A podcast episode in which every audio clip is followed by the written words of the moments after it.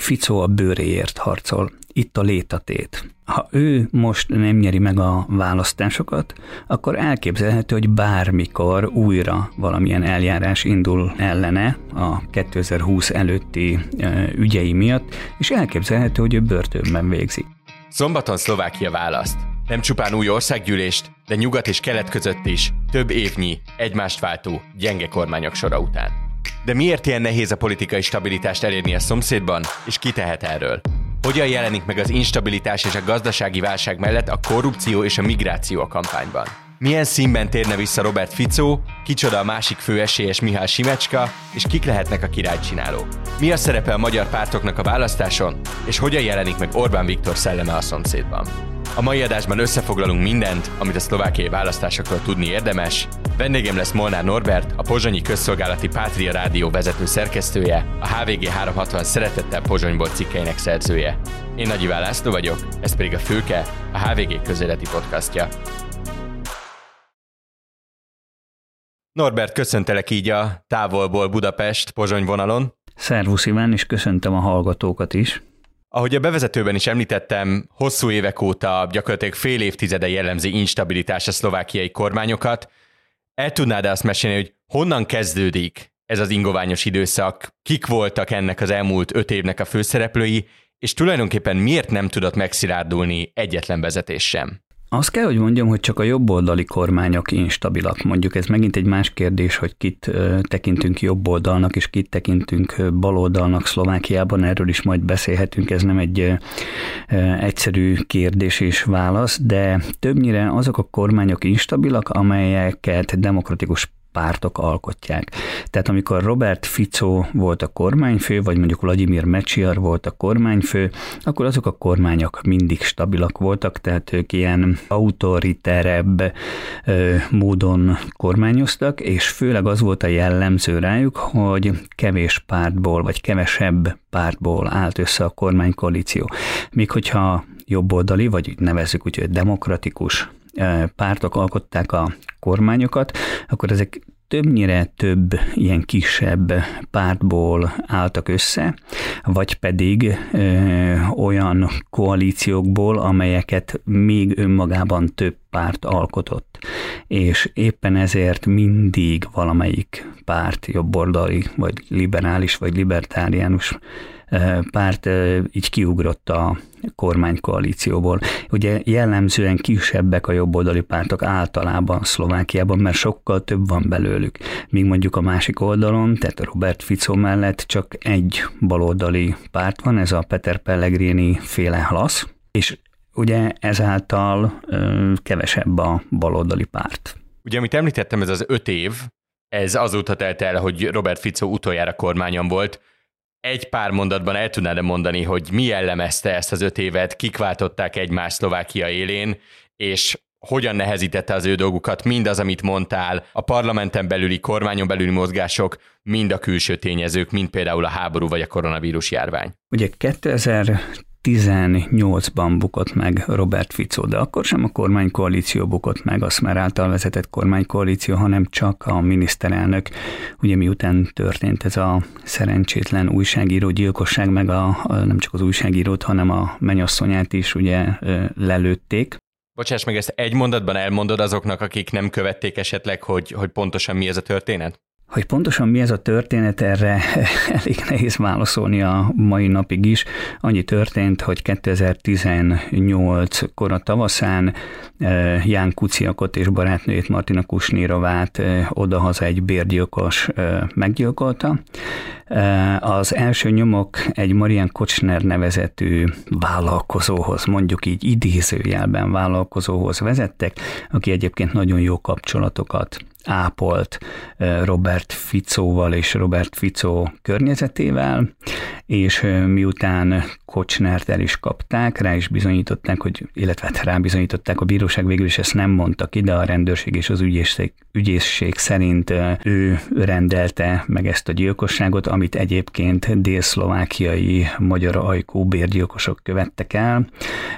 Ezután őt be is börtönözték, de nem emiatt, hanem egy csalás miatt, ugyanis ebben az ügyben, a per még folytatódik, és akkor az utca hangja egyszerűen leváltotta Robert Ficót, több tízezrek tüntettek Fico ellen, mondván, hogy az ő kormánya tette lehetővé, az ő korrupt kormánya, hogy Szlovákiában megtörténhessen az, hogy egy bérgyilkos lelő egy fiatal újságírót.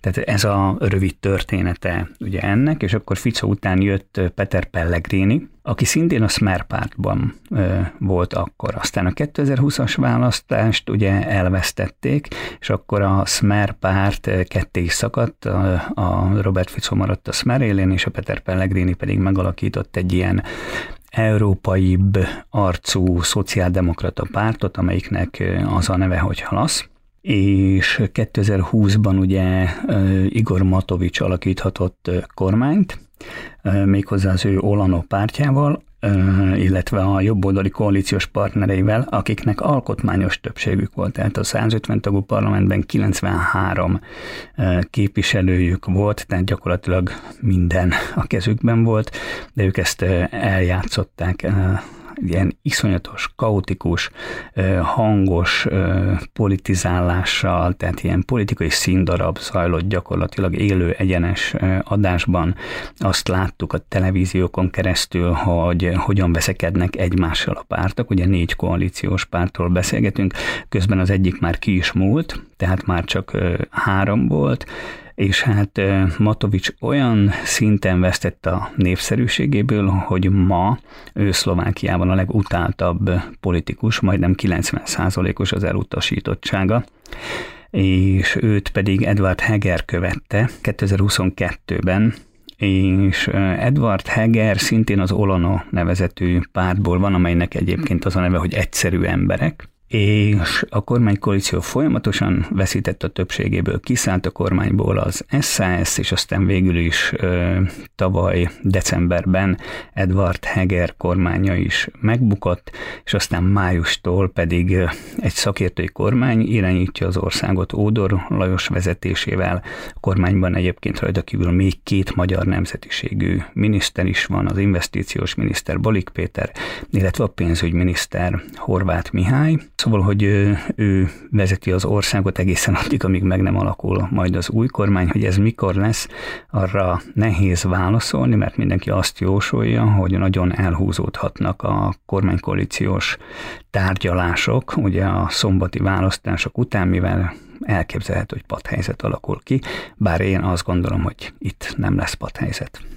Akkor térjünk is arra, hogy mi következik szombaton. A kutatások szűkülő, de továbbra is előnyt mérnek Robert Ficónak és a Smernek. Az ő karakteréről beszéltünk már, de miben más az ő politikai pozíciója most, mint a 2000-es vagy a 2010-es években volt, és hogyan lehet ő a főesélyes ezen a választáson, annak ellenére, amik a közelmúltban történtek vele kapcsolatban? Hát én is szeretném megfejteni a nép lelkét, de leginkább azt gondolom, hogy a rövid emlékezet, ez az egyik, ami az ő malmára hajtja a vizet, a másik pedig az, hogy tényleg az Igor Matovics vezette kormánykoalíció, tehát egy ilyen iszonyatos politizálást folytatott veszekedések, hazudozások, tényleg nagyon rossz volt nézni azt, amit műveltek, és egyszerűen olyan szinten elvesztette a választók bizalmát, hogy ez a Fico malmára hajtotta a vizet. Ez az egyik.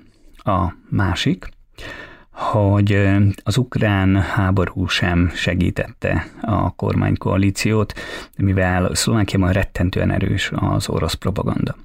És az orosz propaganda az orosz propaganda hangját e, gyakorlatilag Robert Fico e, testesíti meg, tehát ő ugyanazt mondja, mint amit Moszkva mond, mint amit azok az emberek mondanak, akiknél nagyon erős ez a szláv szentimentalizmus, és ez a másikok, ami miatt Fico gyakorlatilag visszatérhetett. Ugye 2020-ban, amikor szétvált a Smer és a Halasz, akkor a Smernek ilyen 8 százalékos népszerűsége volt, ma pedig így felkúszott 20 százalék fölé is, ami még nagyon fontos és nagyon érdekes, hogy az elmúlt időszakban a ficói rendszer vezető politikusait és állami hivatalnokait azért a rendőrség és az ügyészség elég alaposan meghurcolta. 130 ember ellen indult eljárás eddig, és ezek mindannyian, még egyszer hangsúlyozom, olyan hivatalnokok vagy vezetők, és politikusok, mert hogy Robert Fico, aztán a belügyminisztere Robert Kalinyák és a volt rendőrfőnök Tibor Gaspar ellen is eljárás indult. És ezek közül egyébként a 40-et már be is börtönöztek, jogelő, jogerősen elítéltek. De például Ficot és Kalinyákot, meg Gaspart azért nem ítélték el, mert a főügyész egyszerűen azt mondta, hogy ez az eljárás jogtalan, és megszüntette. Van egy úgynevezett 363-as paragrafus, ami nagyon hírhetté vált Szlovákiában, és azt a régi főügyész is, meg az új főügyész is, akit egyébként már a Matovics féle kormány idején választottak meg a parlamentben főügyésznek, szóval ez így nagyon szívesen élnek a 363-as paragrafussal, és különféle kényes ügyekben, főleg, hogyha a politikusokat érintik az ügyek, vagy ismert vállalkozókat, akkor egyszerűen megszüntetik az eljárást. Jól érzem azt, hogy az a pozíció, amit ebben a helyzetben Ficó felvesz, az nagyon hasonlít ahhoz, ahogy a magyar kormány kommunikálja az EU-s eljárásokat, vagy ahogy például Donald Trump kommunikálja a büntetőügyeit, hogy ellene most egy boszorkányüldözés zajlik. Pontosan ezt kommunikálja. Ficó a bőréért harcol itt a létatét. Ha ő most nem nyeri meg a választásokat, akkor elképzelhető, hogy bármikor újra valamilyen eljárás indul ellene a 2020 előtti ügyei miatt, és elképzelhető, hogy ő börtönben végzi. Tehát ő most mindent megtesz azért, hogy megnyerje ezt a választást, és ez nem elég megnyerni, hanem hogy kormányt is kell tudni alakítani, és itt ugye ez a legfontosabb kérdés, hogy kivel tud majd kormányt alakítani a szombati választások után. Mert hogyha ezt a választást elveszti, akkor tényleg lehet, hogy börtönben végzi. Köszönöm, és hamarosan lesz szó arról, hogy kik lehetnek a királycsinálók ebben a sztoriban, de előbb mesélj arról kérlek, hogy ki az ő fő kihívója, mit kell tudni a progresszív Szlovákiáról, és mit kell tudni Mihály Simecskáról. A progresszív Szlovákia ö, nagyjából ilyen hat évvel alakult párt, ö, liberális párt.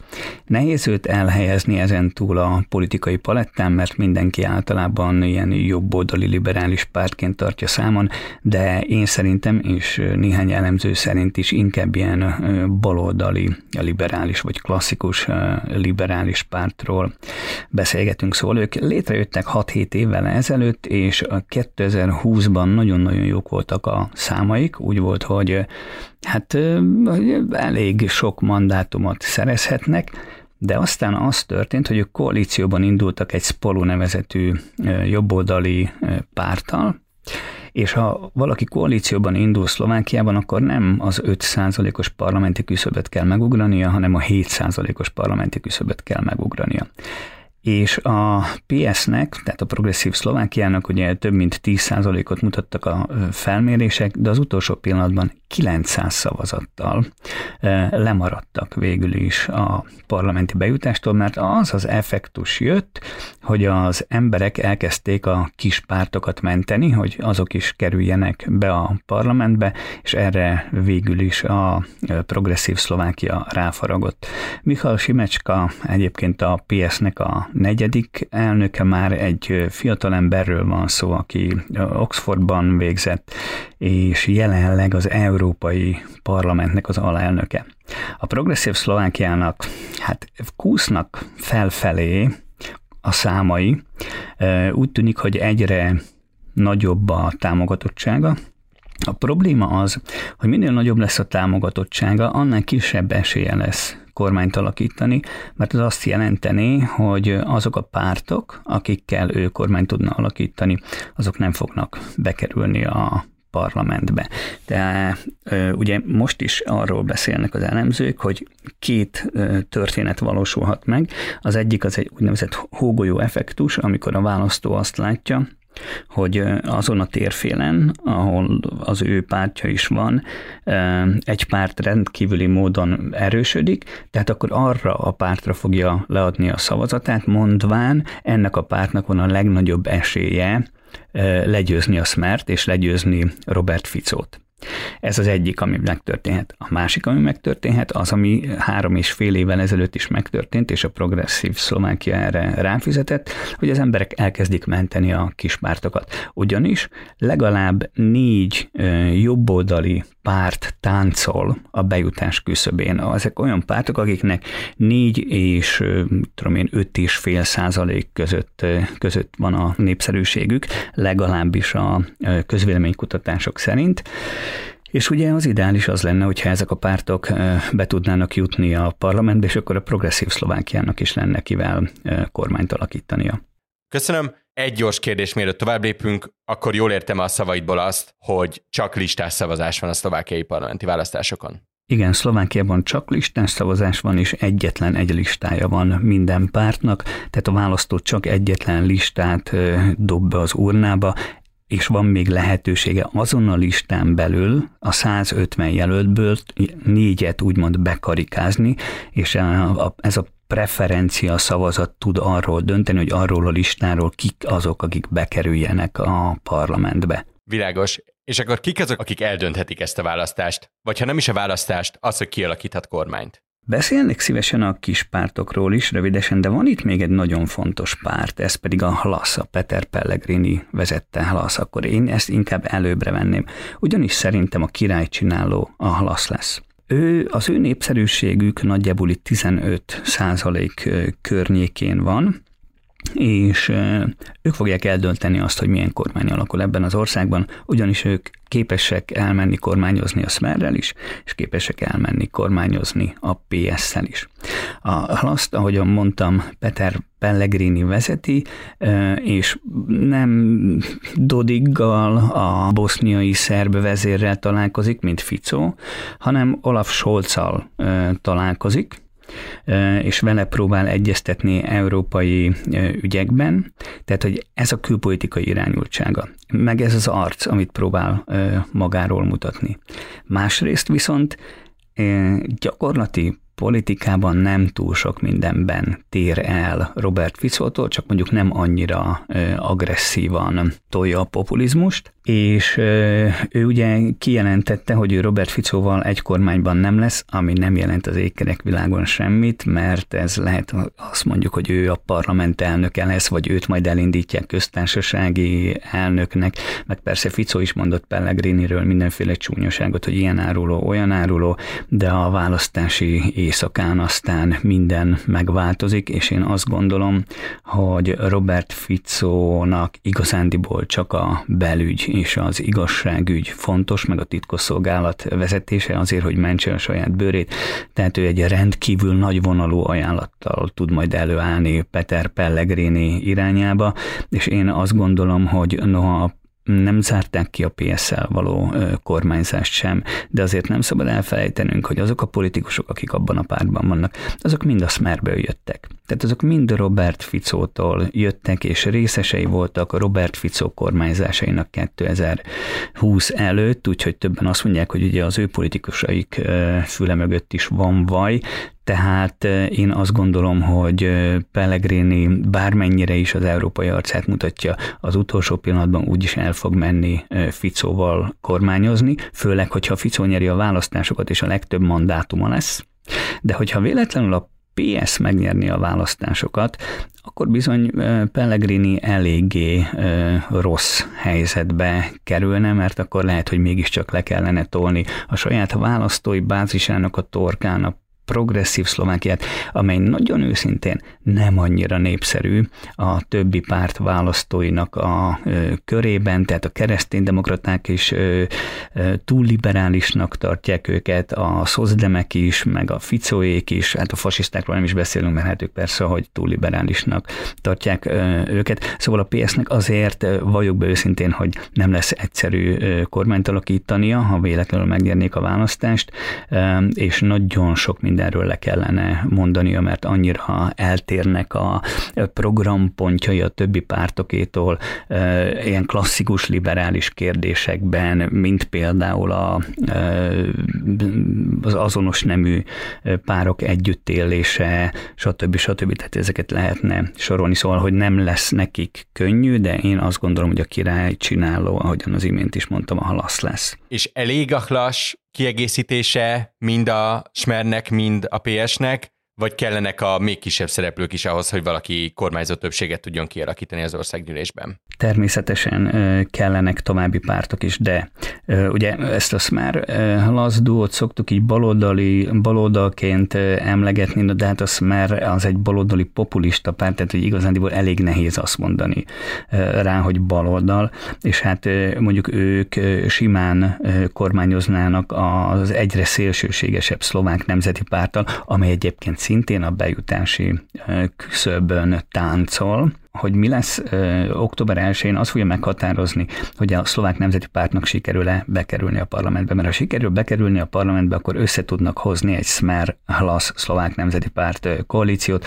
Ha ez nem elég, akkor majd a fasiszták, ez a republika párt, ezek majd ö, kívülről támogatják ezt a koalíciót. Tehát, hogy akkor ezt létre fogják tudni hozni. Ha az SNS, vagyis a szlovák nemzeti párt nem jut be a parlamentbe, akkor van e, baj e, Ficóék oldalán, és akkor léphetnek elő ugye Simecskáék, illetve hát azok a jobboldali pártok, amelyeknek sikerül bejutni a parlamentbe. Ami biztos. Matovics, Igor Matovics pártja az egyszerű emberek, vagyis az Olano, szintén a bejutási küszöbön táncol, mivel hogy ők koalícióban indulnak, egy ilyen bluff koalíciót alakítottak ide, pusztán csak azért csinálták, hogy 9 millió eurót tudjanak elkölteni a kampányra, mert ugye egy párt egy választási kampányra 3 millió eurót költhet el. Ha kettes koalícióban indul, akkor 6 milliót, ha hármas koalícióban, akkor 9 milliót.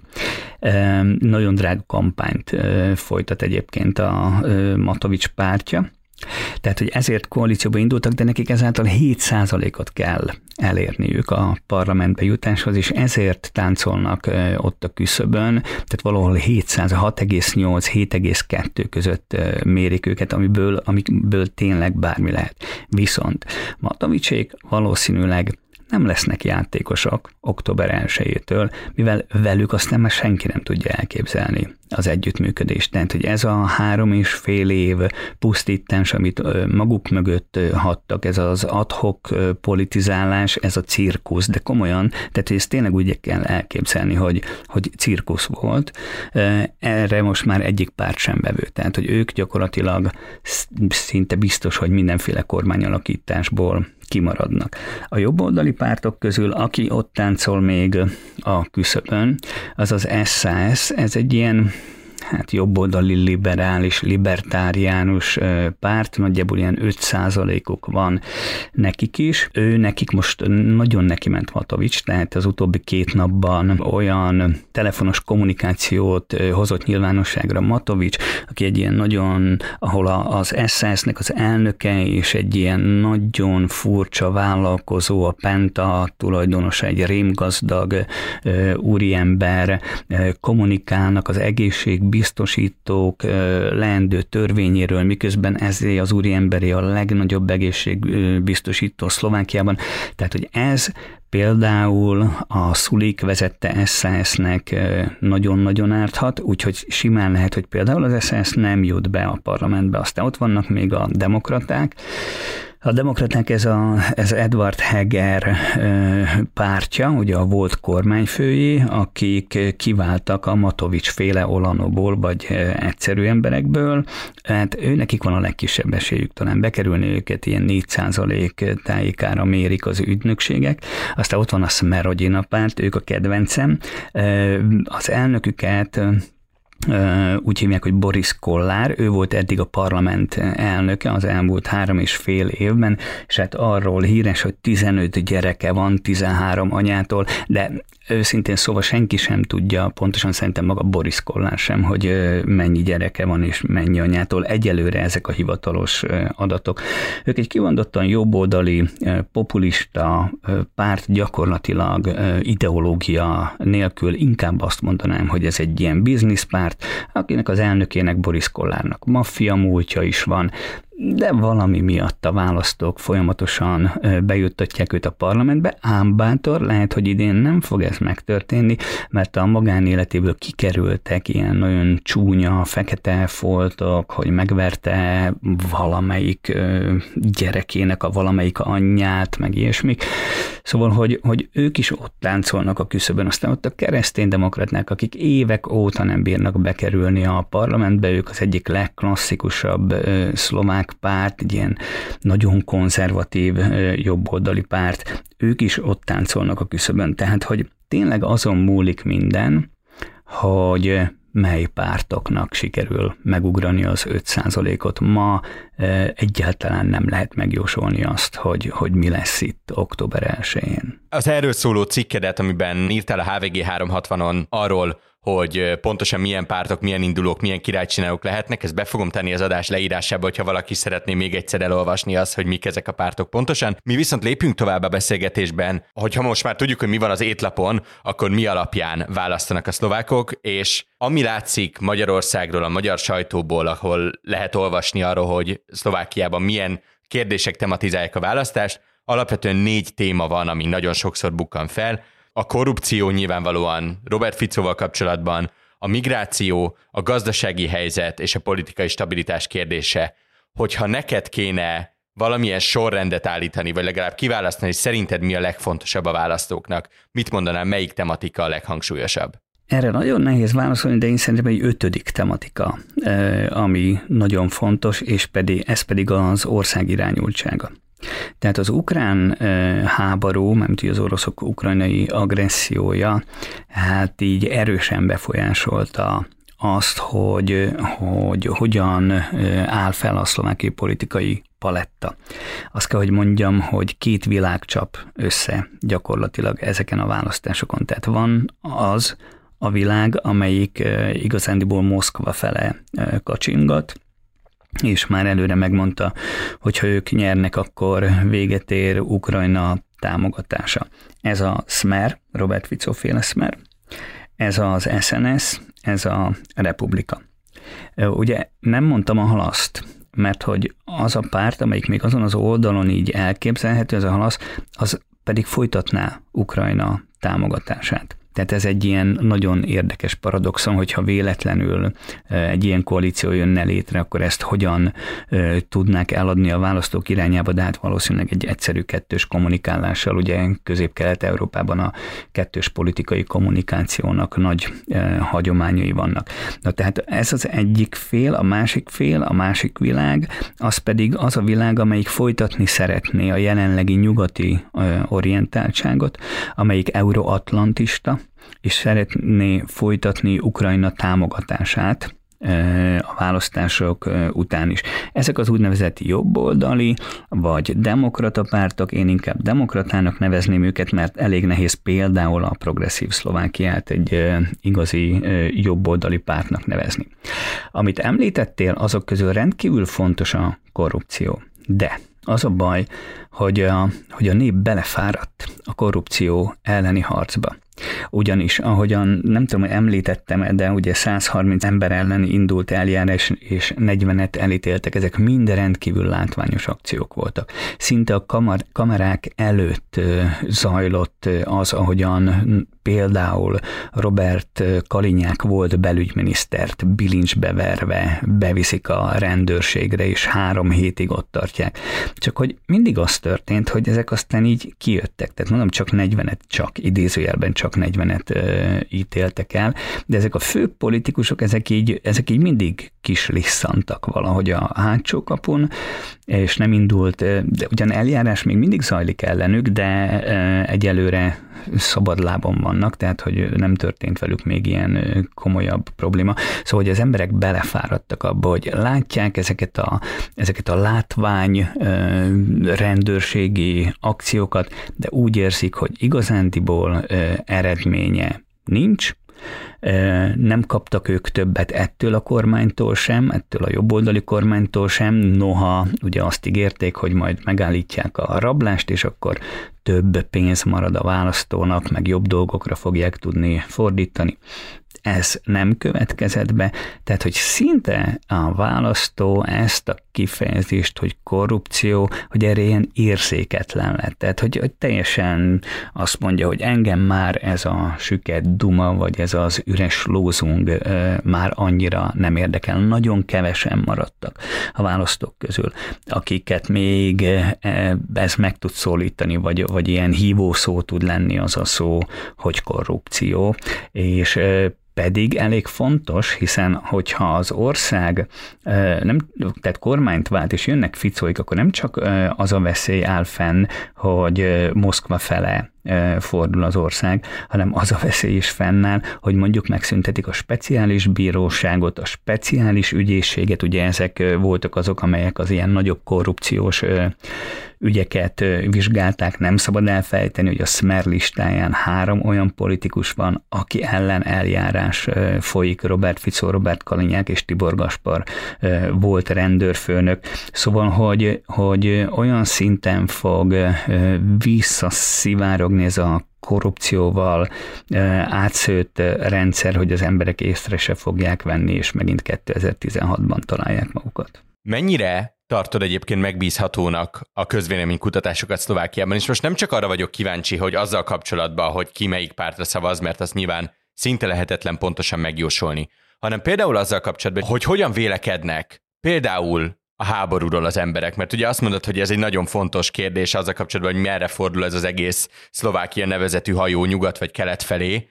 Az emberek mit tudunk arról, merre szeretnék, hogy forduljon? A közvéleménykutatások Szlovákiában egyébként nagyon megbízhatóak, legalábbis két közvéleménykutató, az egyik az AKO, a másik a Focus, illetve hát mostanában így az Ipsos is megjelent, és az is ilyen nagyon korrektnek tűnik, és ezt abból is lehet látni, hogy mondjuk a három és fél évvel ezelőtti utolsó felmérések, amelyeket egyébként nem lehetett nyilvánosságra hozni, mert akkor egy ilyen nagyon ostoba törvény volt életben, szóval, hogy ezek az utolsó felmérések már nagyon pontosan pontosan mutatták azt, hogy itt a Matovicsék hatalmas győzelmet fognak aratni. Na most ezek a felmérések a, azzal kapcsolatban, hogy az emberek mit gondolnak, hogy Nyugat vagy Oroszország, Ukrajna, vagy NATO tagság, vagy nem tudom, ezekről nem igazán tudok úgy nyilatkozni, mivel ezeket többnyire nem ez a két legmegbízhatóbb közvélemény kutató csapat végzi de egyelőre úgy néz ki, hogy ezek alapján a felmérések alapján is kb. ilyen 50-50 százalékra osztódik az ország, akik szívesebben tekint, az egyik rész ugye szívesebben tekint Moszkva felé, a másik pedig inkább Brüsszel felé kacsingat. Még két téma van, amit felvetettem, ami tematizálhatja a választás, és nyilvánvaló, hogy a gazdaság és a politikai stabilitás az az gyakorlatilag egy kategória, az minden egyes demokratikus választáson egy nagyon fontos kérdés. Ami viszont nem ennyire magától értetődő, az a migráció, hogyan jelenik ez meg a szlovák választásoknál. A migráció komoly téma lett, főleg így a választási kampányban, illetve hát az elmúlt pár hónapban, amikor is erősödött a migrációs nyomás, főleg Magyarország irányából Szlovákiára.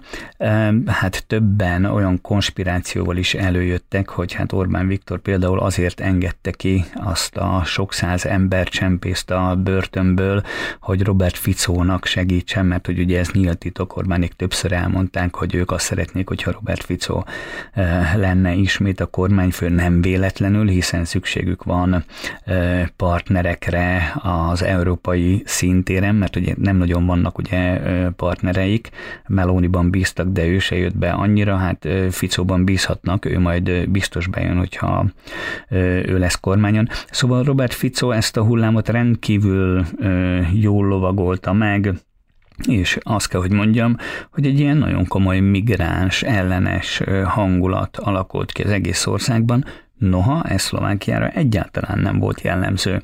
Tehát a 7 évvel ezelőtti migrációs hullám idején is és azt is valljuk be, hogy Szlovákiát valójában ez a hullám teljesen el is kerülte.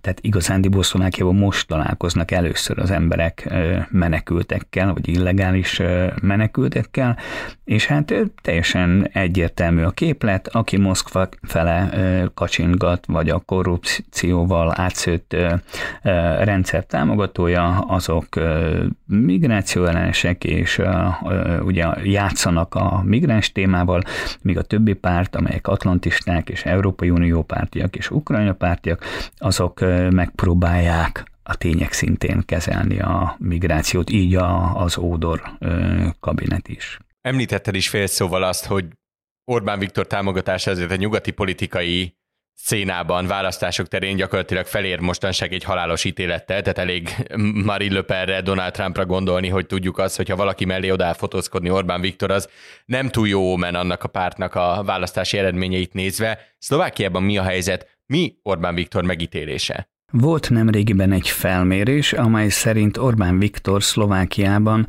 a második legnépszerűbb külföldi politikus, ugye az első az a cseh elnök Petr Pavel, és Orbán pedig a második, és ezen belül volt egy nagyon érdekes rész, ahol az a szlovák nemzeti párt, amelyiknek az elnöke valamikor Jánszlota volt, amelyik a magyar ellenességéről volt híres, annak a választóinak több mint a fele Orbán Viktorra néz fel. Tehát ez is egy ilyen elképesztő dolog, hogy ma Orbán Viktor a politikai paletta azon felén, ahol a Smer van, meg a szlovák nemzeti párt, meg a republika, és, és a szövetség is, de a szövetséget nem sorolnám arra a palettára, a szövetség csak amiatt, mert magyar ö, párt. Szóval, hogy ezekben a pártokban, vagy ezeknek a pártoknak a választói között ö, rendkívüli népszerűségnek örvend, és nálunk nem az van, mint mondjuk ö, Trump esetében, hogyha Orbán odaáll valaki mellé, akkor az a halálos ítélet, hanem én azt gondolom, hogy most először történhet meg az, hogy pont fordítva, hogy egy magyar miniszterelnök, ha valakit a támogatásáról biztosít, akkor az pozitív lehet annak a pártnak a számára. És még egy kérdés erejéig Magyarországnál és a magyaroknál maradva, hogy amikor kispártokról beszéltünk, parlamenti esélyesekről beszéltünk, nem esett szó szlovákiai magyar pártról. Miért van ez? Miért gyengék a szlovákiai magyar pártok? És van-e egyáltalán jövőjük, tekintettel például arra, amit mondtál még azt megelőzően, hogy a jelenlegi ügyvívő kormányban is három magyar politikus van. Ez egy nagyon összetett kérdés. Ugye a szlovákiai magyar politikai szcénának van egy fejlődés története. Egy picit távolabbról indítok. Ugye 1990-ben három magyar párt alakult, két, egy, egy, egy liberális, egy ilyen népnemzeti és egy kereszténydemokrata, aztán ők kénytelenek voltak egyesülni a Magyar Koalíció pártjába 1998-ban, mivel Mecsiar akkor hozta meg azt a törvényt, hogy olyan választási koalíció, amely három tagból áll, annak meg kell ugrania a 7%-os küszöböt, és nem az 5%-osat, és akkor egyesült ez a párt, Magyar Koalíció pártja néven, és hát aránylag sikeresen politizált több kormányban is benne volt, és aztán jött egy törés, 2007-ben, akkor ugye kiesett a kormányból az MKP, és Csági Pál vette át a Magyar Koalíció pártját, és akkor jött egy ilyen nagy összeveszés, és Bugár Béla és környezete elhagyta a pártot, és megalakította a Most Híd nevezetű,